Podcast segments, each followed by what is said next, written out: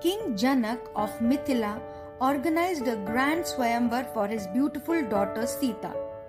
A Swayamvar was a ritual where kings from far and near would visit the king's court to ask for the princess's hand. But only the bravest would be selected. King Janak announced that he had a mighty bow which was blessed by Shiva. The one who could string the bow would marry Sita. Many kings tried, but all failed. Nobody could even move the bow. Ram and Lakshman were also present. All eyes then went to Ram.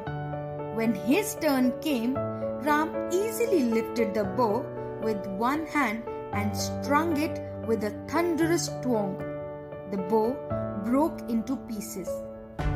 Then Sita walked up to Ram and put a garland around his neck.